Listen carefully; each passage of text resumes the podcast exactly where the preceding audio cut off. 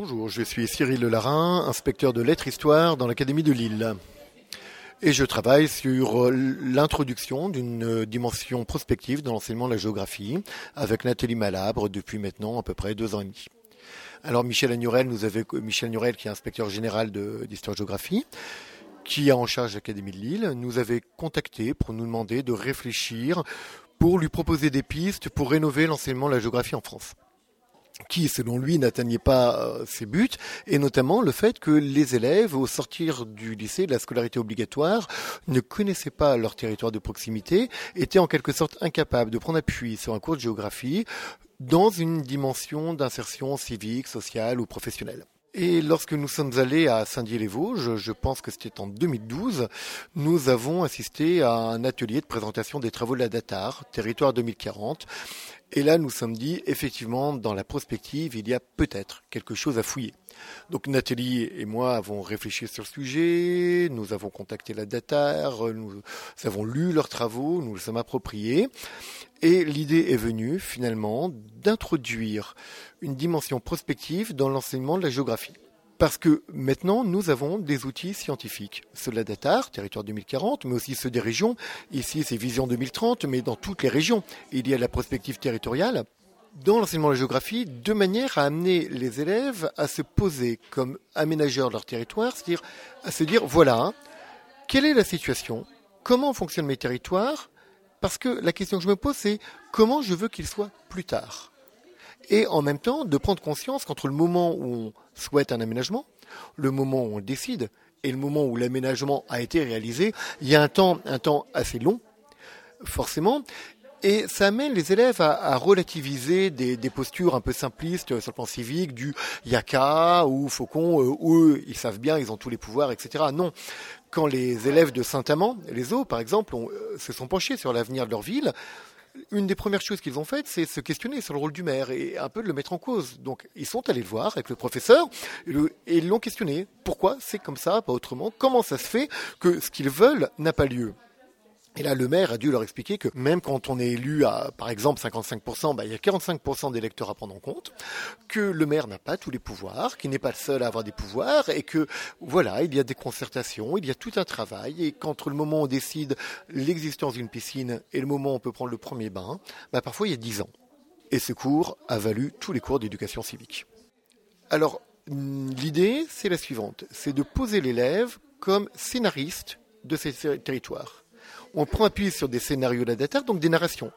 La vie de quelqu'un au quotidien, en 2040, et on amène l'élève à rentrer dans ces scénarios, en produire lui-même, voire on peut commencer le cours par euh, la production d'un scénario qu'on va enrichir après, mais l'idée c'est vraiment ça, c'est que l'élève s'approprie un territoire en en étant scénariste, voire scripteur. Et à travers là, il va forcément se questionner sur un emboîtement d'échelle, sur des jeux d'acteurs, sur des réalités géographiques, et quand même sur, finalement, peut-être que ce qu'on peut anticiper à l'instant T n'est pas exactement ce que je veux. Alors la question, c'est que faut-il faire pour que mes territoires s'orientent vers ce que je veux? Bah, Que faut-il faire? Parfois, simplement, c'est voter, c'est rentrer dans une association, c'est se questionner, etc. En quelque sorte, en introduisant une dimension prospective d'enseignement de la géographie, on retrouve, on donne à la géographie des finalités civiques qui avant étaient plus le fait de l'enseignement de l'histoire. J'ai une question. Quel est le premier frein ou la, première difficulté rencontrée par un enseignant lorsqu'il veut euh, adopter ce type de pédagogie? Alors, je ne parlerai que pour les enseignants de lycée professionnel. Le premier frein, les enseignants ont parfois peur de se jeter à l'eau parce qu'on ne sait pas du tout où l'élève va aller. Quand il imagine l'avenir d'un territoire dans 40 ans, ce qu'on remarque, c'est d'une part, il y a des choses qui sont totalement immobiles. Par exemple, pour lui, on va se nourrir en termes très concrets de repas, contenu de repas, de la même manière qu'aujourd'hui. Voilà. Or non, il n'y a aucune raison qu'on mange dans 40 ans de la même manière qu'aujourd'hui.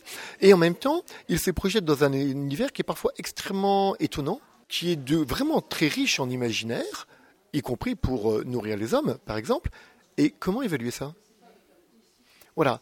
Donc ça pose une question en termes d'évaluation. Et ça pose aussi une question que lorsque l'élève s'interroge, par exemple, sur le développement d'un territoire, très vite il est en posture d'aménageur. Or, le développement inégal, c'est un sujet d'étude de seconde, L'aménagement des territoires, c'est un sujet d'étude de terminale. Et donc le frein, c'est qu'il faut que l'enseignant ait bien en tête les finalités d'un programme qui court sur trois ans et qu'il se dise finalement c'est pas grave. Si je pars avec mes élèves en seconde dans une direction et qui m'amène un peu à de la mondialisation et qui m'amène un peu à de l'aménager, ce n'est pas grave. Parce que l'important, ce sont les finalités du programme. L'important, c'est à la fin de l'année et à la fin des trois ans, comment l'élève a-t-il progressé? Et donc, ça l'amène à se détacher d'une séquence centrée sur un sujet d'étude pour avoir en perspective un cycle de trois ans ou une année. Et ça, c'est difficile. Et là, justement, vous, vous arrivez à un point que je, souhaitais aborder, c'est celui des programmes. Alors, la question de la programmation horaire. Euh, en lycée professionnel, le bloc horaire, il est en lettres, histoire, géographie, sur trois ans. Il n'y a aucun détail annuel, aucun détail disciplinaire entre les lettres et l'histoire-géographie. L'enseignant a 380 heures sur trois ans en lettres, histoire, géographie pour faire des programmes. Point. Rien ne dit qu'on doit avoir la même dotation horaire pour chaque année. À l'intérieur d'une année, rien ne dit qu'on consacre le même nombre d'heures à chaque sujet d'étude. Voilà. Simplement, il s'agit d'être très clair.